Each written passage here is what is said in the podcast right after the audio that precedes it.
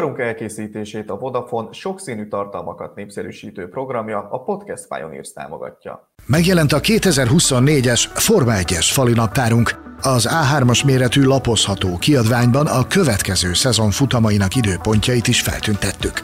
További információk a formula.hu felületén és a webshop.formula.hu címen. Megrendelhető az Autósport és Formula magazin két év összefoglaló kiadványa, a Forma 1-es idény minden rezdülését bemutató Száguldás és Cirkusz 2023, valamint a hazai és nemzetközi motorsport szezonnal foglalkozó Autósport évkönyv 2023. Évösszefoglaló köteteinket keressétek a webshop.formula.hu címen és a könyvesboltokban. Üdvözletem! Ha hétfő este hét, akkor Pitbull. A Formula.hu hírháttér műsorának legújabb adásával jelentkezünk, melyben szokás szerint Gobodis Tamással és Balog Tamással beszéljük át az elmúlt hét legfontosabb eseményeit. Sziasztok, ti csodálatos! Hello, hello! Sziasztok! Hello, sziasztok!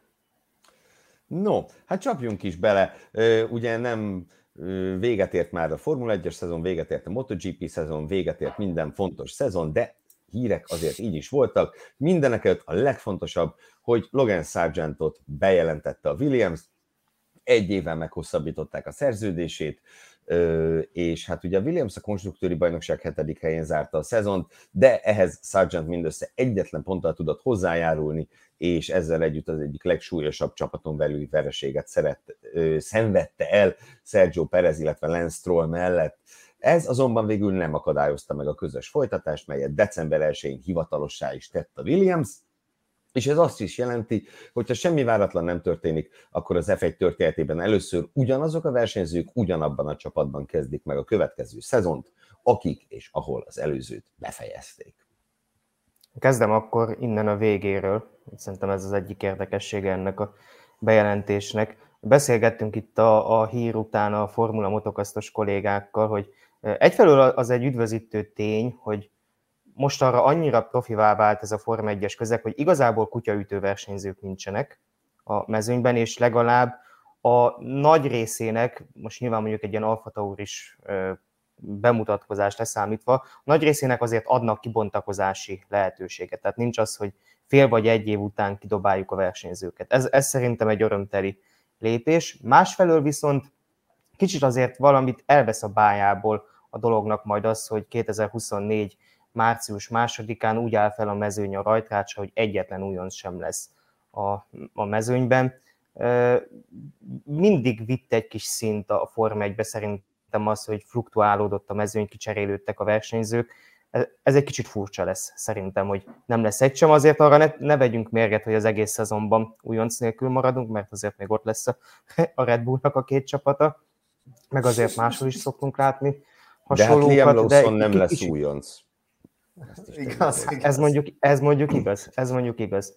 Ami pedig uh, Sargentet illeti, annyira nem lepődtünk meg szerintem, egyikünk sem. Múlt héten is beszélgettünk róla, hogy igazából uh, logikusnak tűnik a maradása. Egyrészt, hát versenyzői, tehát vezetési szempontból is talán, de ugye üzleti szempontból meg mindenképpen. Igen, szerintem erről többször beszéltünk már idén. Én is mindig azt az álláspontot képviseltem, hogy Sargent szerintem maradni fog, és ez nem is lehet olyan nagyon komoly kérdés. Bármiféle sajtóhír meg pegyka felmerült itt mindenféle nevekkel kapcsolatban.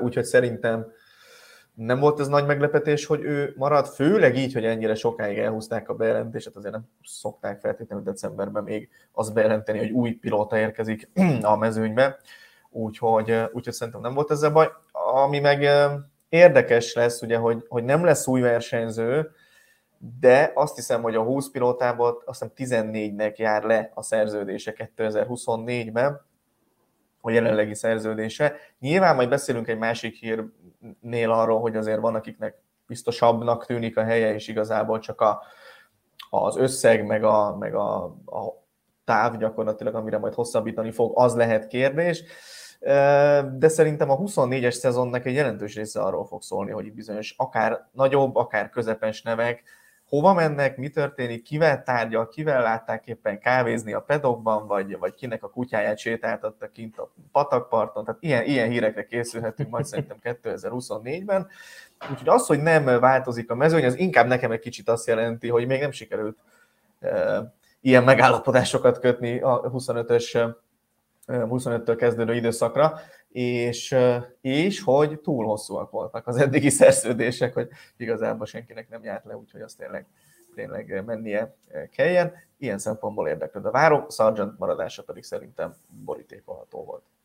Néhány megjegyzés hozzá, az egyik ugye, hogy változatlan lesz a mezőny, nagyon jót nevettem egy kommenten, hogy azért örül neki a kommentelő, mert akkor nem kell megvenni az F1-24-et, hiszen ugyanazzal, a, ha jövő évi mezőnyet tud majd játszani. Na ennél komolyabbra fordítva, ugye arról beszéltem múlt heti Formula Podcastben Mészáros Sanyi, hogy a, annak, hogy elhúzták ennyire a bejelentést, egy oka lehetett, hogy volt egy kósza próbálkozás Frederik Vesztinek a benyomására a Williamshez, és hogy ez volt esetlegesen a kérdés, hogy esetlegesen kitegyék el Logan Sargentot veszti kedvéért. Hát szerintem indokolható a maradása egyébként nem csak pénzügyileg, hanem amúgy is. Ahogy mondtam, az egy brutális vereséget szenvedett, tehát csak Perez és Stroll mérhető ehhez az idei szezonban, de mm, ha összevetjük a szezon utolsó harmadát, negyedét és a korábbiakat, akkor nem csak az egy megszerzett pont mondathatja velünk azt, hogy azért valamiféle előrelépés látszik Sargentnál, aki hát ne feledjük el, hogy azért annak idején még 2000 próbálok számolni, igen, 2020-ban gyakorlatilag a bal szerencsé miatt nem verte meg Oscar Piastrit a Formula 3-ban, tehát az ő junior karrierje során azért tudott ő villantani bőven, és neki volt egy olyan handicapje is, hogy a, az F3-as ö, szezont követően, ahol Piastrivel és Pósárral harcolt a bajnoki címért, hogy ő nem tudott előrelépni az F2-be, állítólagosan pénzügyi okok miatt, ezért is elég furcsa, hogy most meg mekkora zsákot hoz magával, tehát hogy nem is volt zöggenőmentes az ő útja az F1-ig,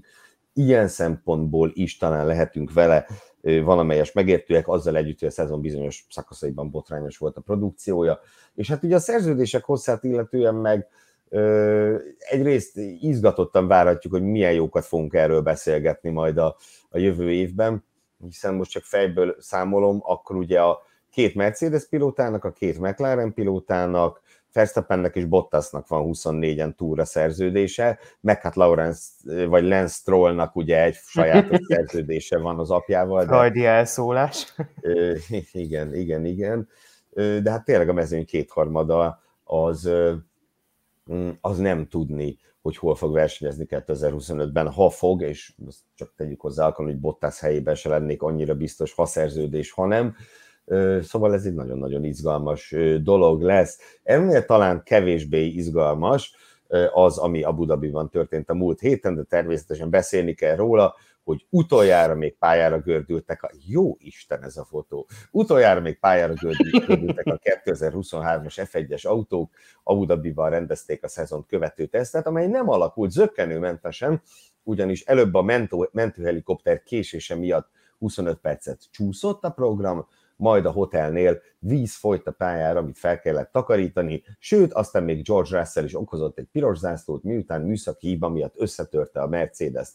És ha már így beszélgettünk arról, hogy nem lesznek újoncok, azt azért említsük meg, hogy a gyakorláson, melyet Esteban Okon zárt az élen, számos fiatal versenyző szerepet kapott, elsorolom a rend kedvéért, a Red Bullba Jake Dennis, a Mercedesbe Frederik Veszti, a ferrari Robert Schwarzman, a Mercedesbe Pato O'Ward, az Aston Martinba Felipe Drugovic, az Alpinba Jack Duen, a Williamsbe Franco Colapinto és Zach O'Sullivan, az Alfa Tauriba Ayumu Ivasa, az Alfa Romeo-ba Theo Purser, a házba pedig Oliver Bergman és Pietro Fittipaldi ülhetett be, és ez azért is nagyon örömteli, mert ugye ezt a bizonyos tesztet úgy is emlegették korábban, hogy ez a fiatal versenyzők tesztje, és ez azért most megvalósult, hiszen jó néhány állandó versenyző mellett, hiszen itt minden csapat két autóval ment, számos fiatal is szerepet kapott ezen a gyakorláson, és voltak, akik egész szépen mentek, ugye Peto Howard és Frederik Veszti zártak Esteban Okon mögött, mint mások a,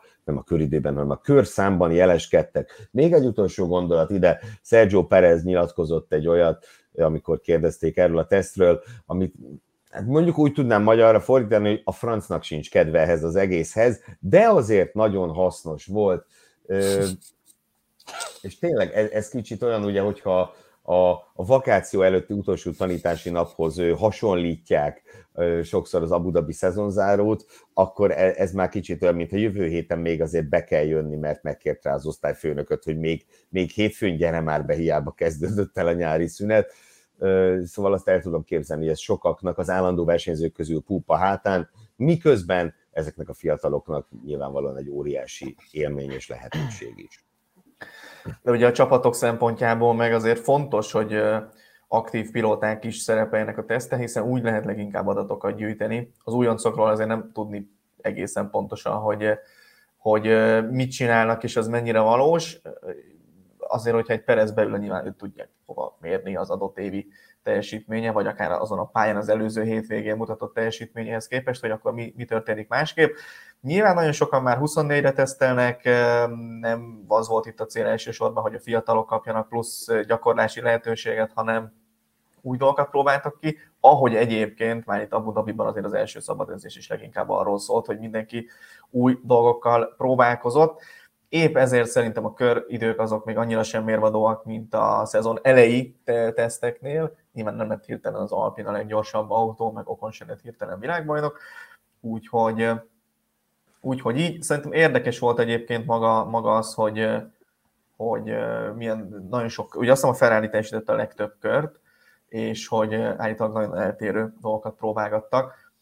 Mm, arra lennék kíváncsi, hogy tényleg az idei autóra felszerelni jövő évi dolgokat úgy, hogy például a Ferrari-nál, a Mercedesnél, vagy ugye akár a Zaubernél is tudjuk, hogy teljesen új alapokra épülő autókat fognak majd hozni, hogy az mennyire, mennyire tud hasznos lenni, vagy mit tudnak kipróbálni úgy, hogy az jövő évre, vagy a téli időszakra abból hasznos adatokat tudjanak nyerni, de hát ezek nyilván ők tudják, hogy mit lehet ilyenkor megoldani. A fiatalok közül meg, meg egyébként Veszti abszolút, abszolút közel tudott lenni még Russellhez is, abban az időszakban, amikor még Russell is a pályán volt, úgyhogy voltak azért szerintem érdekes, érdekes teljesítmények, akár ugye Drugovics is kifejezetten jól ment. Igen, a, amit itt érdemes kiemelni, ugye, hogy hivatalosan két részből áll ez a teszt, ugye az egyik a fiatal pilóták tesztje, a másik pedig egy gumiteszt, tehát ezért volt kivételesen két autó a pályán, meg mert hogy ugye ott volt a, mind a két autó a helyszínen a szezonzáró miatt.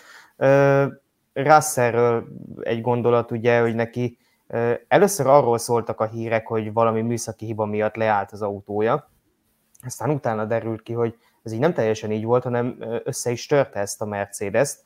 Ugye a Mercedesnek a kommunikációja szerint egy műszaki hiba miatti baleset vetett véget az ő tesztjének ideje korán. Ugye kerültek föl a, közösségi oldalakra képek, amiken az látszott, hogy kitört a, a, a jobb eleje a Mercedesnek, úgyhogy elég csúnyán odavághatta a, a szalagkorlátnak a hatos kanyarban egyébként, hogyha jól emlékszem.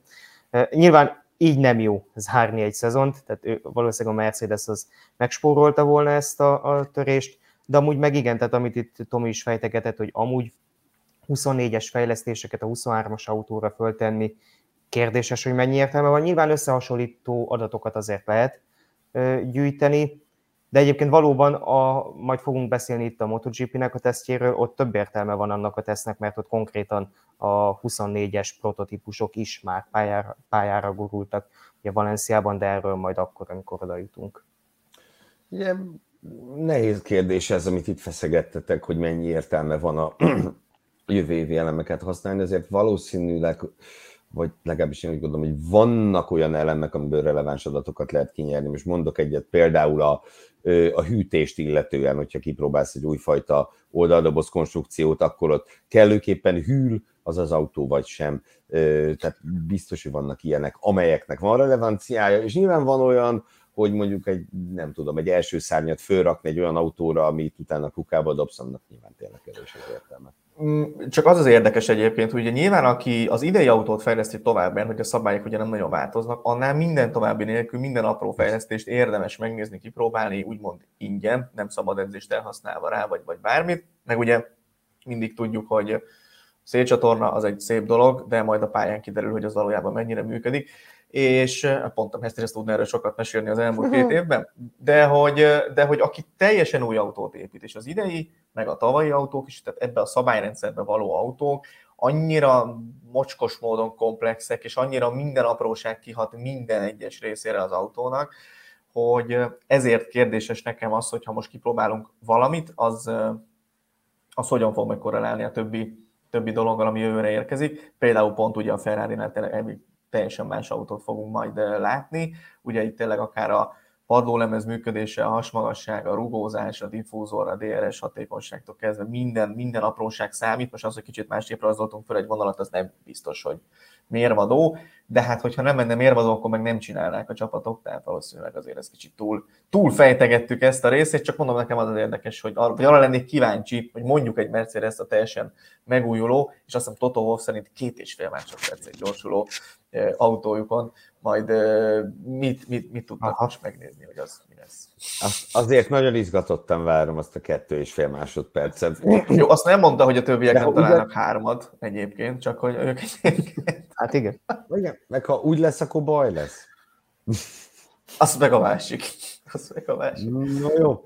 Itt legutóbb a Ferrari-t említetted, folytassuk is akkor a Ferrari-val, méghozzá a pilóták kérdésével, erről a témáról ugye több ízben beszélhettünk az év során, hiszen mindkettőjük szerződése lejár, sok más versenyzőhöz hasonlóan a 2024-es szezon végén, és mindkettőjük esetében röppentek már föl plegykák egy esetleges átigazolásról, ugye Leclerc a Mercedes-szel, pedig az Audi-val boronálták össze több ízben, Hát ugye az inzert végén lehet, hogy egy kérdőjel még elférne, minden esetre az olasz sajtó szerint John Elkan, a Scuderia elnöke egy befektetők számára tartott beszélgetésen határozott utalást tett arra, hogy a Ferrari mindkét versenyzővel hosszabbítani tervez, és ugye azóta ismét fölröppentek a plegykák Lökler hosszú távú és horror fizetést tartalmazó szerződéséről, amiről több hónappal ezelőtt szintén beszélhettünk már, de most ezek is új erőre kaptak. Szóval, mit gondoltok, urak, 2025-ben is Lökler és Sainz fog vezetni a ferrari Mondjuk az, hogy horror fizetés, én a horrortól meg szoktam ijedni, hogyha engem kínálnának meg ilyen fizetéssel, azért nem, nem, nem ijednék meg, maradjunk annyiban. A kérdésedre válaszolva... Ez a veszély nem fenyeget. Igen, én is attól tartok. Szóval a kérdésedre válaszolva, én azt tartom valószínűnek, hogy igen. Tehát, hogy maradni fog Lökler is és Sainz is. Valóban egyébként egy kérdőjel oda, oda lehetett volna tenni egy kérdőjelet a szöveg végére, de ugye tehát a ferrari az elnöke mondta azt, hogy ők azt tervezik, hogy marad mind a két versenyző. Szerintem már mondtam ezt korábbi adásban valamikor az év közben, és ezt továbbra is tartom, hogy itt a Ferrari-nál, hogyha valamivel nincs gond a csapatnál, azok a versenyzők. Tehát a csapat szempontjából én semmi rációt nem látok abban, hogy lecseréljék akár Löklert, akár Sainz-t. Az, hogy a versenyzők szempontjából meddig tart az a türelem a Ferrari-val, ugye, hogy most már tényleg évek óta van, vannak fejlődési, tehát néha látszik rajtuk, hogy fejlődnek, de igazából a nagy áttörést nem tudják megtenni most már nagyon-nagyon hosszú évek óta, hogy ez meddig marad meg a türelem a versenyzők irányából. Ugye Löklernek most, amit itt plegykálnak az olasz sajtóban, az 2029-ig tartó szerződés, már az előző öt éves szerződését sem értettem, hogy, hogy annak mi az értelme, de még plusz öt évet aláírni, azt pláne nem értem. De mondom, én azt tartom valószínűleg, főleg hogy tényleg a csapat szempontjából semmi okuk nincs arra, hogy itt bármelyiküket lecseréljék. Hát a csapat szempontjából nem biztos, de azért Sainznál tényleg lehetett olyan dolgokat belelátni ebbe az idei szezonban, hogy hogy mondjam, amit ő akar, meg amit a csapat szeretne, az nincs feltétlenül összhangban a közös eredmények kapcsán, de ezt most itt nem fejteném ki jobban. Szóval szerintem az, hogy, az, hogy ezt mondja az elnök, hogy maradnak, ez önmagában még olyan túl sok mindent egyébként nem jelent. Ettől én még nem jelenteném ki, hogy száz százalékig biztos, hogy ők itt, itt lesznek. Mm, Löklernél ez a hosszabbítás, ez nagyon érdekes, ugye ő azért az év első szakaszában szerintem érdeklődött több helyen, a Mercedesnél biztos, hogy volt valamiféle egyeztetés, ezt ugye mindkét fél, ha nem is teljesen egyértelműen, de azért valamennyire elismerte, legalábbis nem tagadta. És ott azért Löklernek a nyilatkozatai is mások voltak. Akkor még inkább arról beszélt, hogy hát ő amúgy nyilván a ferrari szeretne világbajnok lenni, de hogyha nem lehet, akkor, akkor tehát neki az a lényeg a mondatból, hogy világbajnok szeretne lenni, ami egyébként teljesen érthető. Onnantól, hogy ezek a kapuk végleg bezáródtak előtte szerintem, Mercedes nyilván Russell fogják kirúgni, Hamilton pedig addig marad, ameddig akar. Öm, Szerintem itt, itt ezen a ponton nagyjából eldőlt, hogy Löklernek nem lehet más opciója. Nyilván, hogyha valaki hosszabb távban gondolkodik, akkor azért ez a három csapat az, ami érdemes versenyezni, mert valószínűleg lesz esélyed valamire, Red Bull, Mercedes és Ferrari. Ilyen szempontból nem érzem hülyeségnek az öt éves szerződést, abban viszont azért én továbbra is biztos vagyok, hogy aki öt éves szerződést aláír, abban biztos, hogy vannak különböző kilépési lehetőségek. Nem is minden év végén, de, de, de egész biztos, hogy lesznek benne. Most is azért nyuglődött egy kicsit Lökler azzal, hogy, hogy mi meg hogy. Nyilván az elmúlt egy-két hónapban azért már egyértelműen arról beszélt, hogy ő biztosan maradni fog, biztosan hosszabbítani fog, és azt is hozzátette, hogy neki a Ferrari a családja, ugye pont itt az ősz folyamán beszélt erről többször, hogy neki, neki ez több, mint egy Forma 1-es csapat, ő, ő ebben őt bele, ő itt mindenkit ismer, itt, itt, itt minden, minden, mm, hogy mondjam, az ő, az ő belső köre gyakorlatilag az egész Ferrari, megérteném, hogy ezt eh, így is gondolja, csak eh, arra leszek kíváncsi, hogy tényleg amikor ott vagyunk 2026 év végén, megint nem vett jó az autó, esély sincs arra, hogy az új szabályrendszerben egy-két éven belül bajnok le, legyen, akkor is akkor a család lesz majd ez a Ferrari, mint most. Abban biztos vagyok, hogy ő maradni fog. Sainzban nem vagyok biztos, én továbbra is azt mondom, hogy ott, ott azért érzek némi ellentétet a csapat és a pilóta között.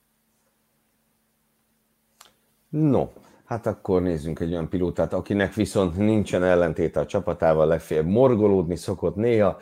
Több érdekes nyilatkozatot fogalmazott meg mostanában a szezont harmadikként záró Lewis Hamilton.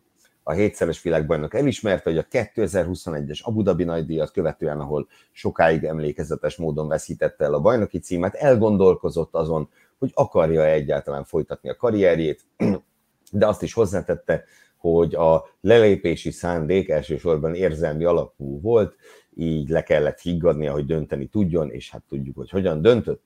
Hamilton emellett azt is elárult, hogy az idei szezonban kétségek fogalmazódtak meg benne azt illetően, hogy tényleg csak a W14-es okozza-e a vártnál gyengébb eredményeket, vagy az ő tudása is megkopott. Ezt talán érdemes szó szerint is idézni, amikor ilyen nehéz szezonjaid vannak egyes pillanatokban, felteszed magadnak a kérdést, hogy ez rajtam múlik, vagy az autón. Még mindig képes vagyok-e arra, amire korábban, vagy ez már a múlté? Tette föl a retorikai kérdés Louis Hamilton. Szerintem ezt mindenki fölteszi vele kapcsolatban, meg másokkal kapcsolatban is. Az aktuális világbajnokról egy tábor mindig azt mondja, hogy ő a legjobb, és azért első, a másik meg mondja, hogy hát oké, csak próbálja meg egy másik autóval, vagy eddig hol volt, Ugye azt hiszem, hogy Hamilton és Verstappen kapcsán is elég egyértelműek ezek a dolgok. Nyilván Hamilton, aki előtte minden évben mindent megnyert, most meg két éve egy futamot se tudott nyerni, nem felejtette el vezetni, mint ahogy Verstappen se lett hirtelen öt kategóriával jobb pilóta, hogy három év alatt 40 plusz futam győzelmet arasson, előtte meg ugye tized. Úgyhogy én azt gondolom, hogy a kérdésére az a válasz, hogy az autón múlik egyébként, én ezt továbbra is ezt gondolom a Forma 1-ben, lehet hősöket kreálni, meg lehet sok mindent lehet csinálni, de, de, de egyébként ez 90%-ban szerintem az autó múlik, és azt a nagyon picit tudja hozzátenni egy pilóta, amit egyébként Hamilton is hozzá tudott, Verstappen is hozzá tud, Alonso is hozzá tudott, Fettel is hozzá tudott, stb. stb. stb.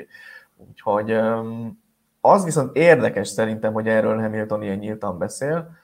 Nem sokkal korábban nyilatkozott egyébként arról is, hogy hogy az éjséget egy kicsit elvette tőle az, hogy ennyi VB címet nyert, és nyilván nehezen dolgozta fel azt, hogy utána meg hát nem tud nyerni, és hogy ő már ennek a jeleit látja a Red Bullon is egyébként, hogy Horner Verstappen között ilyenek a beszélgetések, hogy hát, ja, nyertünk, jó van, na, jövő héten találkozunk. Tehát, hogy kb, kb ez, a, ez a kommunikáció, és hogy ezt ő teljességgel megérti.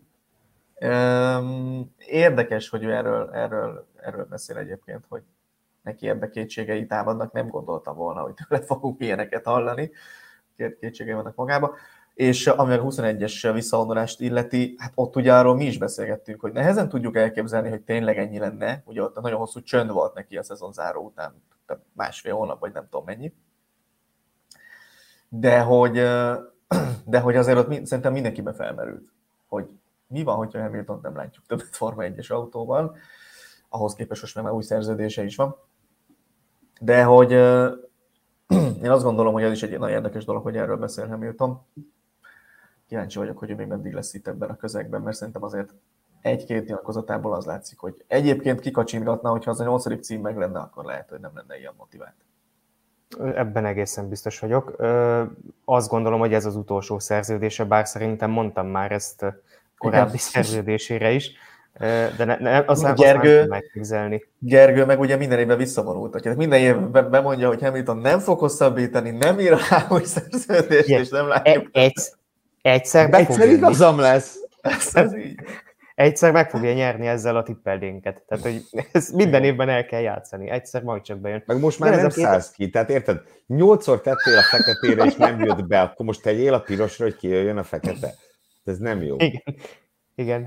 Itt a 21-es alog kapcsán igen, tehát ott ugye volt nagyjából egy-két hónap, amikor eltűnt Hamilton teljesen a, a nyilvánosság elől, én ennek ellenére egyébként úgy érzem, hogy ezt méltósággal viselte. Én a, a saját habitusomból kiindulva ennél sokkal jobban felkaptam volna a vizet azon, ami ott a Budabiban történt. Ugye ott még konkrétan a futamon, hogyha emlékeztek, utána gratulált is Verstappennek, meg nem bolykottálta a díjátadót, mint ez a képen is látszik, ez arról a versenyről van.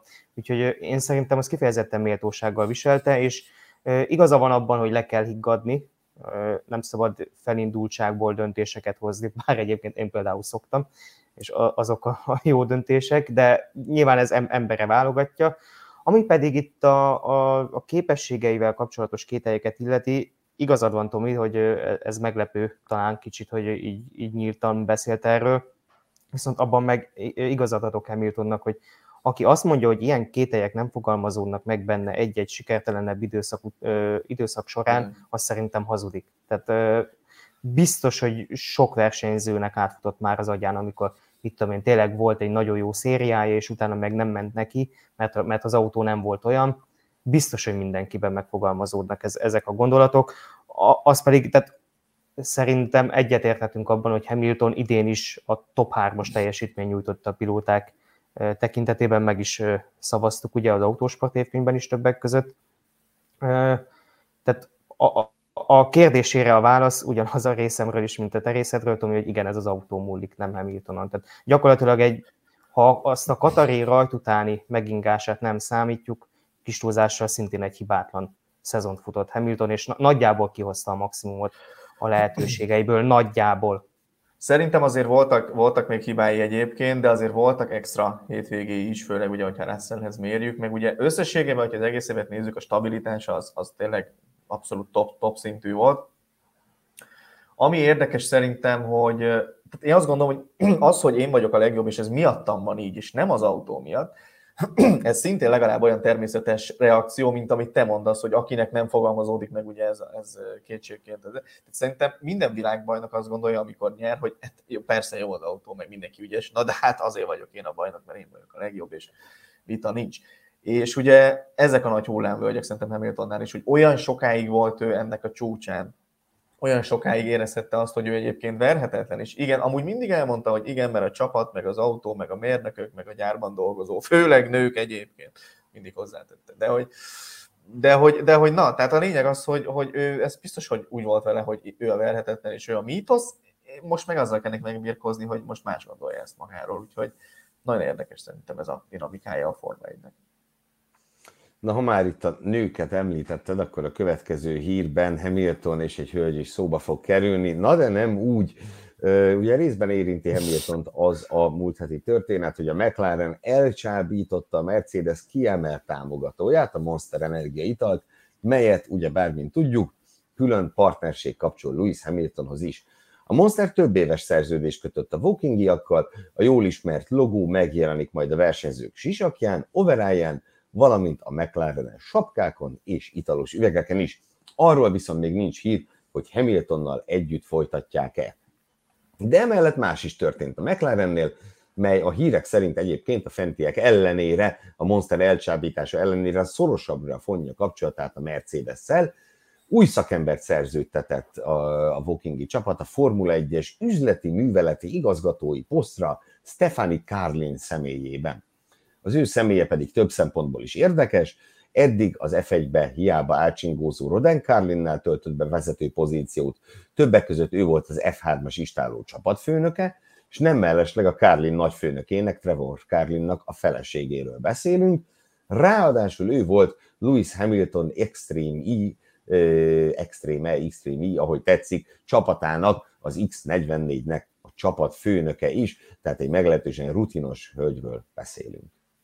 Én, szerintem az alapvetően jó, hogyha a, ugye az elutasított Forma 1-es projekteknek a, a főszakembereit azért felszívják így a jelenlévő csapatok. Tehát azért nyilván egy nagyon rutinos ö, ö, szakember van szó, nem véletlenül igazolta le a McLaren. Ami a monsteres dolgot illeti, abban pedig tényleg a, az egyik érdekes kérdés, hogy mi lesz a Hamiltonnal való személyes együttműködéssel.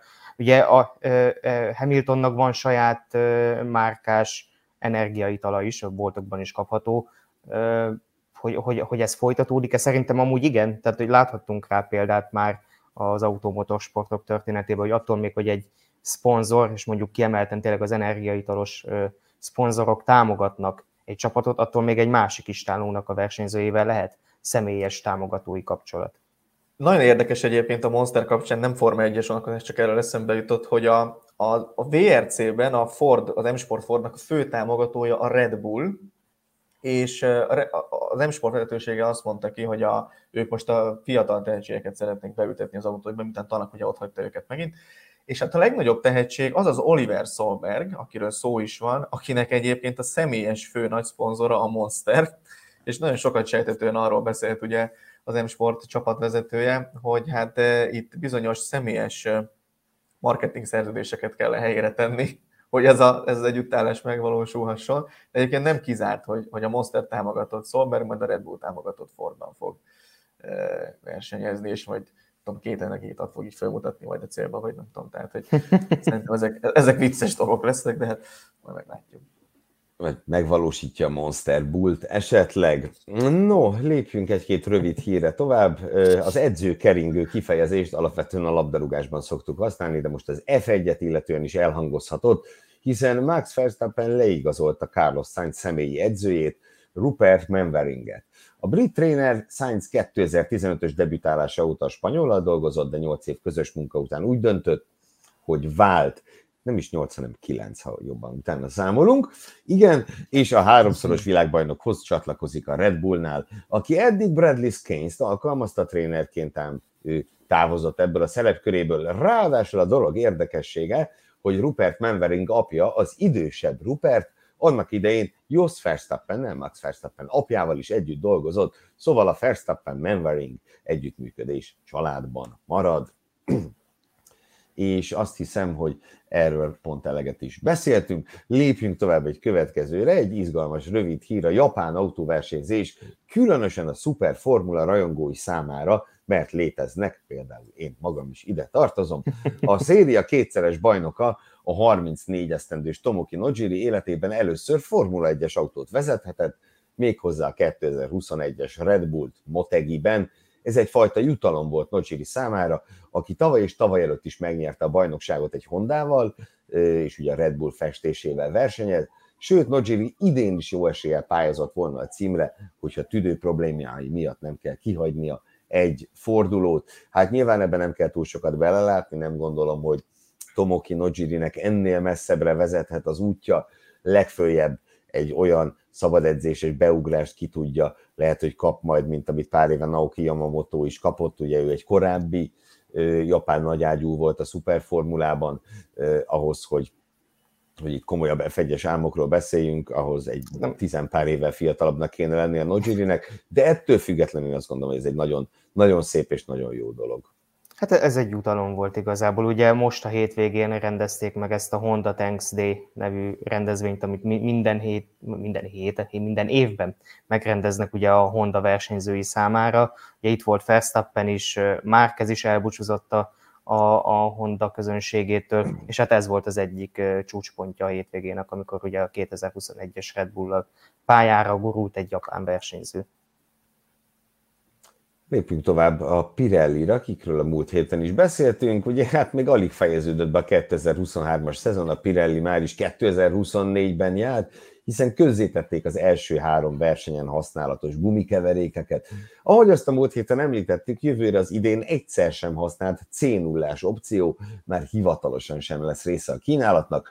A maradék öt keveréket C1-től 5-ig viszont egyaránt látni fogjuk az első három forduló során Szahírban és Giddában marad a tavalyi kiosztás, Ausztráliában viszont puhítanak egy kicsit, hiszen a három leglágyabb opció, a C3, C4 és C5 lesz majd választható az Albert Parkban, amitől azt reméli a Pirelli, hogy változatosabbak lesznek a stratégiák. Alapvetően, hogyha lágyabb a gumikínálat, ugye az mindig az a bevállalósabb választás a gumigyártó szempontjából. Nyilván úgy gyűjtötték az adatokat a, a felújított Albert Parkból, hogy el, el tudja viselni a leglágyabb gumikat is. Ugye itt térjünk ki, ugye Bakreinre ott a C1, C2, C3 gumi lesz használatban, tehát a három legkeményebb, ezért a Bakrein az a, a, a gumikoptatósabb helyszínek közé tartozik, tehát ilyen Silverstone, Barcelona mellett Bakrein szokás emlegetni még, úgyhogy nem véletlen ott ez a választás, Gidda pedig lesz az átmenet, tehát ott a, a spektrumnak a közepéről fog vinni a Pirelli, tehát a C2, C3, C4-es variációkat. De elképesztő egyébként tényleg, hogy már itt tartunk. Tehát ez valamikor, a, vagy még csütörtökön, vagy december 1 jött a hír, hogy ne szórakozzuk, már most ért véget a szezon, hagyjatok még a 2024-es hírekkel. Ugye nyilván akkor szokták egyébként hamar bejelenteni, amikor ilyen tengeren túli versenyek vannak, mert ugye oda időben el kell szállítani a gumikat, de ennek relevanciája akkor volt még igazán, amikor a csapatok maguk választották ki, biztos emlékeztek, a Covid előtt volt az a, a szabály, hogy a csapatok választották hogy melyik keverékből mm. mennyit, mennyit vittek. Most ugye már a Pirelli határozza meg ezeknek a számát, de nem baj, hát 2024 itt van.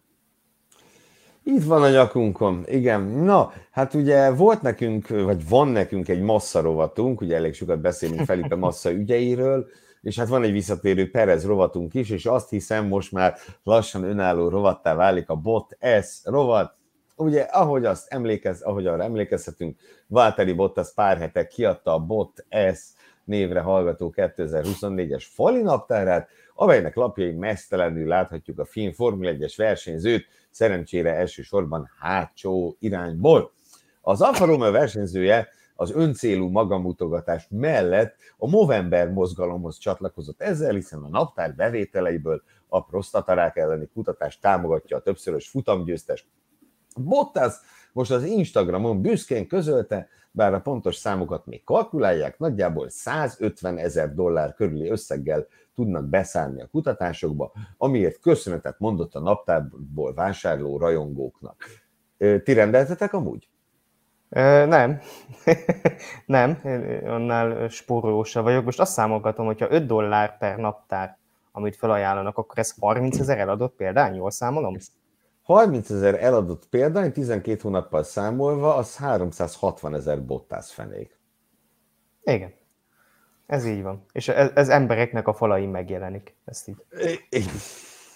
Így, itt egyébként ezt múltkor még nem tudtuk megmutatni, ez a nyitókép. Tehát... Fantasztikus. Gobodis, Tomi, bármit ehhez? Nem szeretnék, ne haragudjatok. Akkor kanyarodjunk át az F1-en túli világra.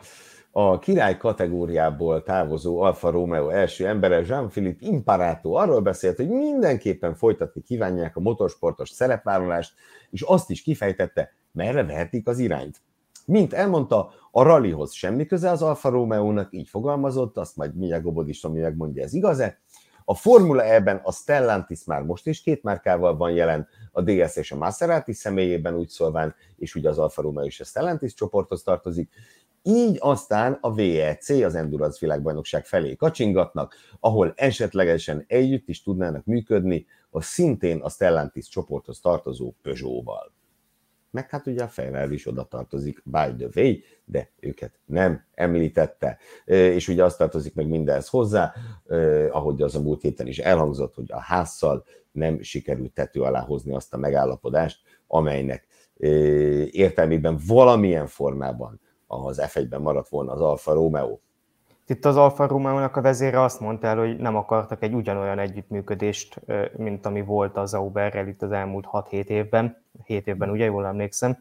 Nem, nem akarták azt másolni, nem, nem akarták azt, hogy ők legyenek az a márka, akik csak matricával vannak jelen az autósportokban, úgyhogy a Form 1-nek búcsot intenek, ilyen szempontból, és hát valószínűleg akkor tényleg jön az Endurance világbajnokság, ugye azt is elmondták, hogy most az nyilván az az egyik, meg ahogy mi is el szoktuk mondani, az az egyik legprosperálóbb bajnokság, azt még el kell dönteniük, hogy ez pontosan milyen formában valósuljon meg, de azt valóban több mint elképzelhetőnek nevezték, hogy a Peugeot-val lépjenek valamiféle együttműködésre, ami eléggé logikus lenne. Ugye valóban a Formula jelen vannak, és akkor Kobodis Tomit megkérdezik, hogy tényleg semmi köze az Alfa Romeo-nak a realizáshoz.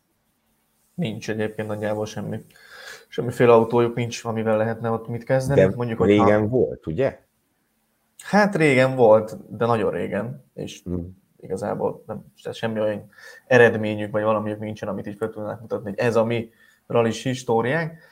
De amúgy, hogyha már Stellantis, ott is van például Stellantis csoportnak, tehát hogyha ez, a, ez így elég nekik, akkor ott is lehetne együtt dolgozni olyannal, aki, aki ennek a csoportnak tagja.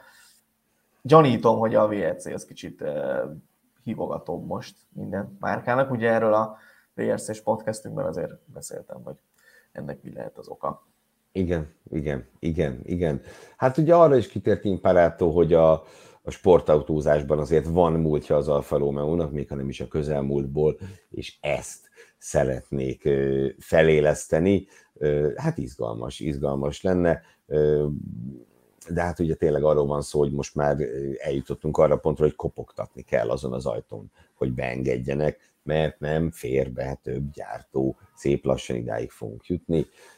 Ki hitte volna ez pár év, amikor volt a Toyota, meg néhány ilyen kis, ez kis az.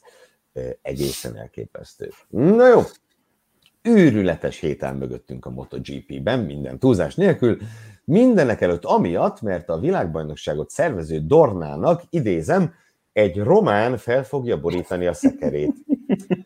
Balogh Tomi, bár ugye a Formula Motocastnek volt adása, amelyet nagy szeretettel ajánlok mindenkinek meghallgatásra, de pár szóban összegez nekünk, hogy miért mondhattam ki ezt a teljesen szürreális mondatot, és talán arra is térjünk ki pár szóban, hogy a Repsol Hondától távozó Mark Márquez felült a Ducatira. Igen, na kezdjük ezzel a, a csapat históriával, mert ez egészen szenzációs. Tényleg beszéltünk róla a múlt heti Formula motokasztadásban részletesen, úgyhogy ajánlom tényleg meghallgatásra, de nagyon röviden, ugye arról szólt a történet, még a valenciai szezonzáró kezdetén röppentek fel olyan hírek, hogy e, problémája lehet az RNF ápriliának anyagi szempontból, méghozzá a főszponzorként többségi tulajdonos kriptodatával kapcsolatban. Ők ugye 60%-os tulajdonrészsel rendelkeznek ebben a csapatban az idei évtől kezdődően, meg egyébként az osztrák nagydíjnak is a, a névadó szponzorai de fölmerültek, hogy itt kifizetésekkel vannak elmaradva, tehát nagyon súlyos anyagi gondokról szóltak a hírek, illetve azt pedig meg is erősítették, hogy Razali lemondott a csapatfőnöki pozícióról, itt a képen ő látható középen. Ugye ő mentette meg gyakorlatilag ezt az istálót, vagy vette át, amikor a Petronas kiátrált a, a Sepang Racing Team mögött. Ha emlékeztek, ez volt az a csapat, amivel Quartararo bemutatkozott még 2019-ben, csak akkor még ugye Yamaha-val. Előttem a, a, ugye akkor még Yamaha-val mentek, aztán idén váltottak ápriliára, Szóval, hogy uh, itt komoly problémák voltak, amit aztán szombaton tagadtak Valenciában, egy sajtótájékoztatón, tehát hogy szó nincs itt semmiféle problémáról. Majd hétfőn, kora délután egyébként nagyjából fél órával a múlt heti adásunk felvétele után jött a közlemény, hogy a, Dorna, meg a film, meg az írta kidobja őket a mezőnyből, tehát megvonják a az indulási jogukat, ami olyan szempontból érdekes egyébként, hogy mindegyik csapatnak 2026 végéig szerződése van a, a Dornával, tehát erre a ciklusra mindegyik istálónak szerződése volt, és erre jött az a bizonyos közlemény a kriptodata vezérétől, amiben elhangzott ez a mondat, amit itt idéztél, Gergő, hogy a román, aki felborítja a szekerüket, ugye ez volt az aláírása a kriptodata vezérének, Brutális. egészen szürreális stílusban fogalmazott közleményről van szó. Szóval egyébként mindenkinek ajánlom, hogy egyrészt a, a formula.hu megtaláljátok cikk formájában, de az eredet is, eredetit is érdemes elolvasni, mert, mert tényleg zseniális minden elemében. Amit itt még plegykálnak a háttérben, és itt nem teljesen világos az okokozati összefüggés, hogy melyik volt előbb a tyúk vagy a tojás, mert itt, a, a, amit a kriptodata is említ a közleményében, hogy a Dorna akar egy amerikai csapatot benyomni a MotoGP-be, csak nem a Suzuki által üresen hagyott 12.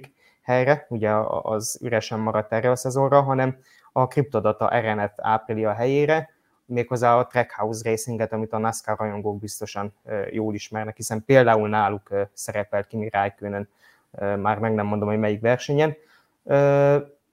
Erről egyébként napokon belül bejelentés történhet, hogy ők veszik át gyakorlatilag a csapatot, és olyan szempontból ez egy viszonylag zöggenőmentes átállás lesz, hogy a, a, a felszerelések nagy része, a csapattagok nagy része és maguk a versenyzők is, Miguel Oliveira, illetve Raúl Fernández közvetlenül az ápriával állnak szerződésben, nem pedig az RNF-fel. Úgyhogy gyakorlatilag csak a csapat név, meg a csapat struktúra változik, de az, hogy egy áprilia szatellit csapat marad a MotoGP-ben, ez gyakorlatilag változatlan marad. Minden esetre az év botrányát hozták össze, itt a szezonzáró hétvégén és utána, tényleg zseniális minden részletében a, a történet, és még ugye nincs vége, hiszen ebben a bizonyos abszurd közleményben azt is megemlítették, hogy perre mennek a tornával, hát meglátjuk, hogy milyen sikerrel, azért kíváncsi lennék, hogy kiknek vannak jobb ügyvédeik. És hát a... Annyit hadd kérdezzek bele, hogy miért nem jöhet a Trackhouse Racing arra az üresen hagyott helyre, ha már van? Ez egy nagyon érdekes kérdés. Ugye a, a KTM akart erre a helyre lecsapni, hogyha emlékeztek, beszéltünk talán róla itt a Pitwallban is, amikor a, az a problémájuk volt, hogy öt versenyzőt kellett volna felültetni négy motorra. Ugye az a Akosta dilemma kapcsán, igen, hogy őt hova helyezzék.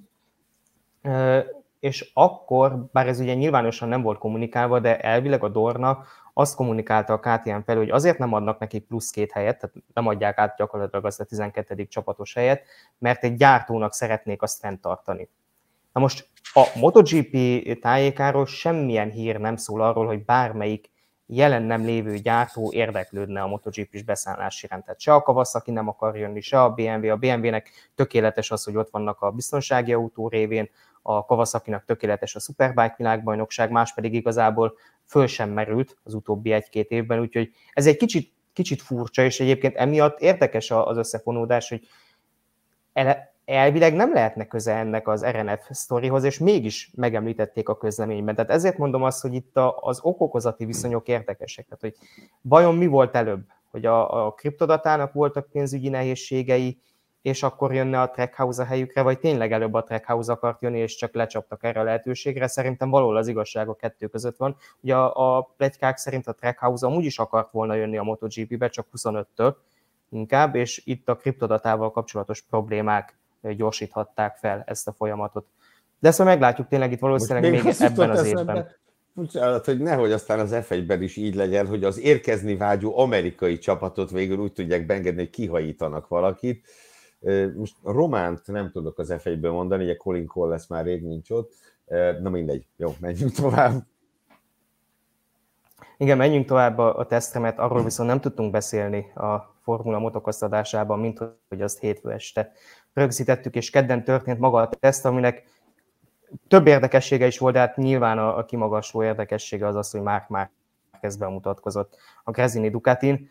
Mindenki ezt várta a legjobban, el is mondtuk ott az adásban, hogy bármi is fog történni a teszten, Márkeznek a szereplése az benne lesz a címben, az erről szóló tudósításoknak a címében, és hát főleg úgy, hogy ahogyan szerepelt, nagyjából úgy egy és negyed óra után ment ki a boxból Márkez, és ha jól emlékszem, akkor a harmadik vagy a negyedik körében kezdte el csúsztatni a motort, a hm. hatodik körében pedig már följött a harmadik helyre hm. az időt tekintve. A délután során vezetett is egy kicsit, és végül a negyedik leggyorsabb idővel zárta a tesztet, éppen, hogy csak nem ő lett a legjobb Dukát is, tehát Márkó Bezeki épp csak megelőzte. Egyébként Maverick Vinyales volt a leggyorsabb a teszten az ápriával, de tehát amelyik teszten nem ő a leggyorsabb, azt meg se rendezték gyakorlatilag, tehát ez szinte az összes teszten ő a legjobb. Brad Binder lett a második a KTM-mel, Bezeki ugye a VR4-be a Ducatival a harmadik, és tőle egy pár századdal elmaradva Márkez. Ami szerintem igazán beszédes volt, az ez a kép. Tehát e, e, amikor visszajött Márkez a boxba, nyilván 50 ezer kamera kísérte minden mozdulatát, e, ez volt az első arcmimikája, ahogyan levette a sisakot, mosolygat. Tehát ilyet nem nagyon láttunk az utóbbi jó pár hónapban, vagy akár évben is a Hondát tekintve nagyon gyorsan ráérzett a Ducatira. Szerintem gyakorlatilag azon a fázis, fázison már túl is vagyunk, hogy összebarátkozott a motorral, és ez, ez a riválisok számára aggasztó, és ezt nem csak én mondom, hanem a, a volt versenyzők is elmondták, ugye Petróza is elmondta például, aki évekig Márquez csapattársa volt, hogy e, ez a mosoly, ez nagyon aggasztó lehet a riválisok Ez egy szempontjából. arc kifejezése. Igen. Igen ha most itt pörgetem az emlékeimet, ilyen gyors összehangolódás, mert itt tényleg, tehát ugye mindig elmondjuk, hogy egy tesztről van szó. Nyilván nem számítanak önmagukban az idő eredmények, de a, de a tendencia, meg a visszajelzések, a, a testbeszéd azért az nagyon árulkodó. Tehát tényleg az, hogy hét kör megtétele után ekkora vigyorral szállt le a motorral Márquez, és a nap végére majdnem ő volt a, a leggyorsabb Dukát is, meg ő a Enea Bastianini mondta el azt, hogy a nyolcas kanyarban, ami mi meglepő módon egy balos kanyar, ami ugye Márkeznek az egyik fő erőssége, ott már ő a leggyorsabb Dukát is. Mondom ezt úgy, hogy egy napot ment ezzel a motorral, tehát ilyen 50 valahány kört, ha jól, jól emlékszem. Ez nagyon, nagyon aggasztó lehet a, a riválisok számára, és főleg, hogyha összehasonlítjuk a többi motort váltónak a teljesítményével. Egyébként a helyére érkező Luca Marini meglepően jól teljesített a Hondán, tehát ő top 10-es volt a teszten, tehát az ő teljesítménye volt szerintem a tesznek igazából inkább a meglepetése. Az, hogy Márkez jól szerepelt a Ducatin, az szerintem várható volt, az nem volt feltétlenül várható, hogy ennyire gyorsan, ennyire ráérez erre a motorra. Nyilván azt kijelenteni, hogy most megvan a világbajnoki cím, azt nem lehet, azt viszont én most már így kimerem jelenteni, hogy világbajnoki esélyes lesz, és még egy gondolatot nem fejeztem be, hogy visszapörgetve a memóriámban, egy ilyen gyors összehangolódásra emlékszem, hogy a MotoGP-nek az elmúlt másfél évtizedéből, az Casey Stoner volt, amikor átült a Ducatiról a Repsol Hondára, ott is gyakorlatilag néhány körön belül körrekord környéki időket motorozott a teszten, és meg is nyerte ugye a 2011-es világbajnokságot. Ez nagyjából ahhoz hasonló tempójú alkalmazkodás volt. Nekem az a kérdésem, Nekem az a kérdésem merül még fel villám gyorsan Tomi felé, hogy innentől kezdve, hogyha nem már kezd lesz a leggyorsabb az, a, a 2024-es szezonban, és nem lesz világbajnok, az most már csalódás tulajdonképpen? Nem, azért mondom, hogy az még, az még túlzás lenne kijelenteni, hogy itt ő lesz a világbajnok mindenképpen, mert azt ne felejtjük el, hogy egy éves motorral okay. megy. Tehát ő gyakorlatilag okay, a de hogy a várakozás motorral fog menni. De a várakozás az gyakorlatilag az ezután. Amúgy igen, is az a, volt, de most a teszt után meg mégiscsak az, hogy hát de hogyha nem már kezdesz a leggyorsabb, akkor valami történt. Hát igen, tehát a hype az nagyon komoly körülötte, meg tényleg a, tehát nem felejtett el motorozni itt a sérülések közepette, meg a hondás küzdködés közepette sem, de azért azt is hozzá kell tenni, hogy azért a mostani Ducati és Gárda, meg a mostani fiatalok azért már jóval komolyabb fenyegetést, meg veszélyt jelentenek már kezdve, azért Francesco Bagnaia sem véletlenül lett kétszeres világbajnok.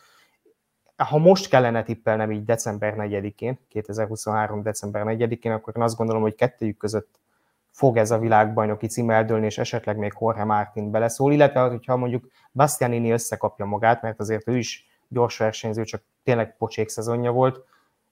Nyilván azt nem, azt nem látom jönni, hogy Ducati is körökön kívül valaki itt világbajnoki esélyes legyen jövőre, de azt nem persze sose lehet tudni. De azt, mondom, azt még nem merem kijelenteni, hogy világbajnok lesz, azt viszont igen, hogy világbajnoki esélyes lesz. Tehát, hogy számolni kell vele, ebben majdnem biztos vagyok. Csak abban bízunk, hogy a sérülések elkerülik majd őt. Végül, de nem utolsó sorban beszéljünk az év utolsó bajnokavatásáról a csilei Copper X Pre, vagy Raze X Prix gyárta le, gyárta, bocsánat, zárta le az X-Ring E történetének harmadik szezonját, melyen a Lewis Hamilton kapcsán ma már említett ö, csapattól, az X44-től tavaly vereséget szenvedő Roseberg X Racing 2021 után ismét bajnoki címet szerzett. A két versenyző a képen látható Johan Christopherson, valamint Mikaela Alin Kottulinski voltak. Azaz, három év elteltével továbbra is csak az egykori Mercedes-es riválisok, Rosberg és Hamilton csapatai értek csúcsra ebben a szériában. És ugye Balogh Tomi úgy fogalmaztál, hogy itt egy ilyen őrült szezonzáró volt, kérlek az őrület szavait tolmácsold nekünk. Hát a, legalábbis a döntő az volt, tehát a, a, ami a, ott az, az utolsó négykörös fináléban történt, az egészen elképesztő, ez a Rosberg féle csapatnak az autója. Christopherson gyakorlatilag a második kanyarban majdnem fölborult, tényleg egy elképesztő mentést produkált, Márkez is csettintene rá szerintem, de defektet kaptak, úgyhogy kereket, kereket kellett cserélni, és csak körhátrányban tudták folytatni itt a, a küzdelmeket. De a, gyakorlatilag a győztes egységen kívül mindenkinek problémája volt. Itt a McLaren az például a, ha jól emlékszem, akkor a váltózónához érkezve ment neki a riválisának hátulról. Ugye itt ugye cserélik a férfi és női versenyzőket, van egy pont, hogy két kör után átülnek, és ott a, belerohant a McLaren az egyik riválisba, illetve akikkel pedig csatáztak a bajnoki címért, Laia Sancék, ők pedig fölborultak, tehát ezzel dölt el végül, hogy Christophersonék körhátrányban is bekocogtak a második helyen, kitört futóművel, tényleg elképesztő lassú tempóban teljesítették az utolsó kör, azzal lettek végül bajnokok, hogy itt a, a rivális egység az ö, fejreállt. Ott, ott volt egy pár másodperc, amikor nem tudom, Laia Sanz mit csinált, mert egyszer már pörkölt, utána a pályára kicsit nehezen talált vissza, majd mivel nem nagyon látta a portól, hogy hova megy, sikerült fölborulnia, úgyhogy ezzel dölt el igazából a bajnoki cím. De igen, valóban a, a, az is egy érdekes dolog itt az extrém kapcsán, én így hívom, nem tudom, hogy hogyan kéne ezt hivatalosan ejteni, hogy igazából itt a, a csapattulajdonosok nevével adják el a szériát, ez azért ne, nem túl gyakori az automotorsportokban, csak nyilván egy Rosberg, meg egy Hamilton, meg egy Button neve jobban hangzik, mint hogyha azt mondjuk, hogy Christopherson, meg, meg Laia Sanz, meg nem tudom, még kik indulnak itt, extrém.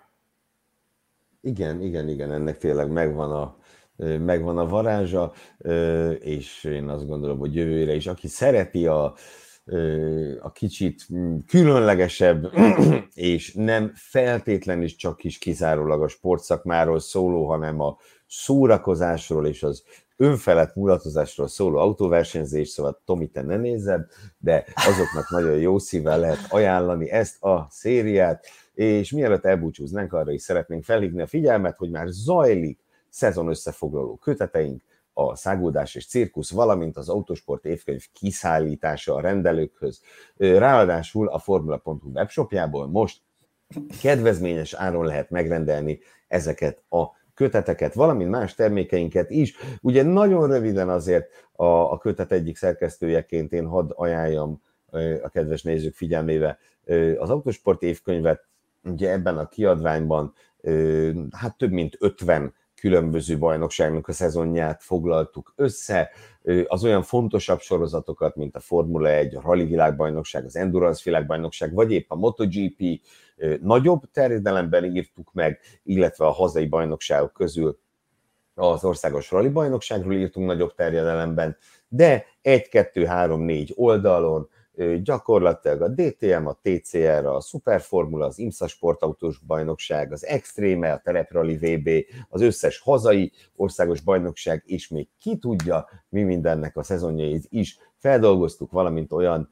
extrák is találhatóak ebben a kötetben, mint például a legjobb magyar versenyzők 2023-as listája, illetve a nemzetközi autóversenyzők legjobbjainak listája, amelyet ugye a szerkesztésségünk állított össze, és Gobolis Tomi pedig arra kérnélek, hogy mivel te vállaltál oroszlán részt a száguldás és cirkusz születésében, pár mondatban kérlek, prezentáld ezt a kiadványt nekünk.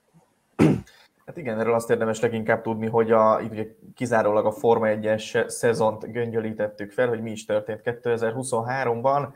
Elsősorban Mészáros Sanyi barátunkkal dolgoztunk ezen a kiadványon, és visszatekintettünk igazából az összes futamra, aláhúztunk, vagy kiemeltünk olyan dolgokat, amik akkor még nem biztos, hogy a legfontosabb hírek között kaptak szerepet, de azóta kiderült, hogy igenis fontos fordulópontok, mérföldkövek voltak a szezon során. Összeszedtük az év legfontosabb sztoriait egészen januártól decemberig, és a szokás szerint, akik már több ilyen kiadványt megvásároltak, vagy láttak, tudják, hogy mindig összeállítjuk a szakma toplistáját, úgyhogy az is szerepel benne, hogy a versenyeken dolgozó akreditált újságírók hogyan állítanák össze az idei szezon legjobb pilótáinak rangsorát, és ahogy a képen láthatjátok, Carlos Sainz maga írta az előszavát ennek a könyvnek, a köszöntőjét pedig a Forma 1-től ezzel a szezonnal elbúcsúzó Franz Tost, úgyhogy, úgyhogy azért készültünk nektek érdekességekkel, háttéranyagokkal, különböző extrákkal, és hát ahogy az autósport évkönyvet, hogy egyébként ezt is elsősorban karácsonyi ajándéknak tudjuk ajánlani, minden másnak is jó természetesen, de hát az évnek azt az időszakát éljük, amikor egy autósport rajongónak vagy Forma 1 rajongónak keresgethetünk mondjuk különböző ajándékötleteket a fa alá, hát ezek éppen ilyen termékek, és ugye korábban már mutatott verseny és fali naptárunkat is tudjuk ajánlani ebbe a csomagba. Mindent megtaláltok a formula.hu webshopjában, de a könyveket egyébként a könyvesboltokban is átlapozgathatjátok, úgyhogy ajánljuk sok szeretettel. Köszönöm szépen, kedves Igen, nézőink, A legfontosabb, ennyi... legfontosabb itt a naptár kapcsán ugye, hogy nem feltétlenül ebben olyan képeket. Igen, eb, ebben Igen. sajnos vagy nem sajnos nincsenek pucér képek, legfeljebb az autó hátsójáról vannak nagyon jól uh, lekapott fotók. Csupasz, csupasz autó hátsók. Na jó, kedves nézőink, ennyi volt már a Pitból. Köszönjük szépen a figyelmet. A jövő héten természetesen újra jelentkezünk, addig is arra biztatunk titeket, hogy kövessetek minket a YouTube-on, vagy a kedvenc podcast megosztóitokon hallgassátok a Formula Podcast és a Formula Motocast adásait is, olvasgassátok a formula.hu nevű weboldalt, azon belül is a Formula Plus rovatunkat, valamint a minden este jelentkező napi hírösszefoglalót. Tartsatok velünk jövő hétfő este is, addig is minden jót nektek. Sziasztok! Sziasztok! Hello, sziasztok!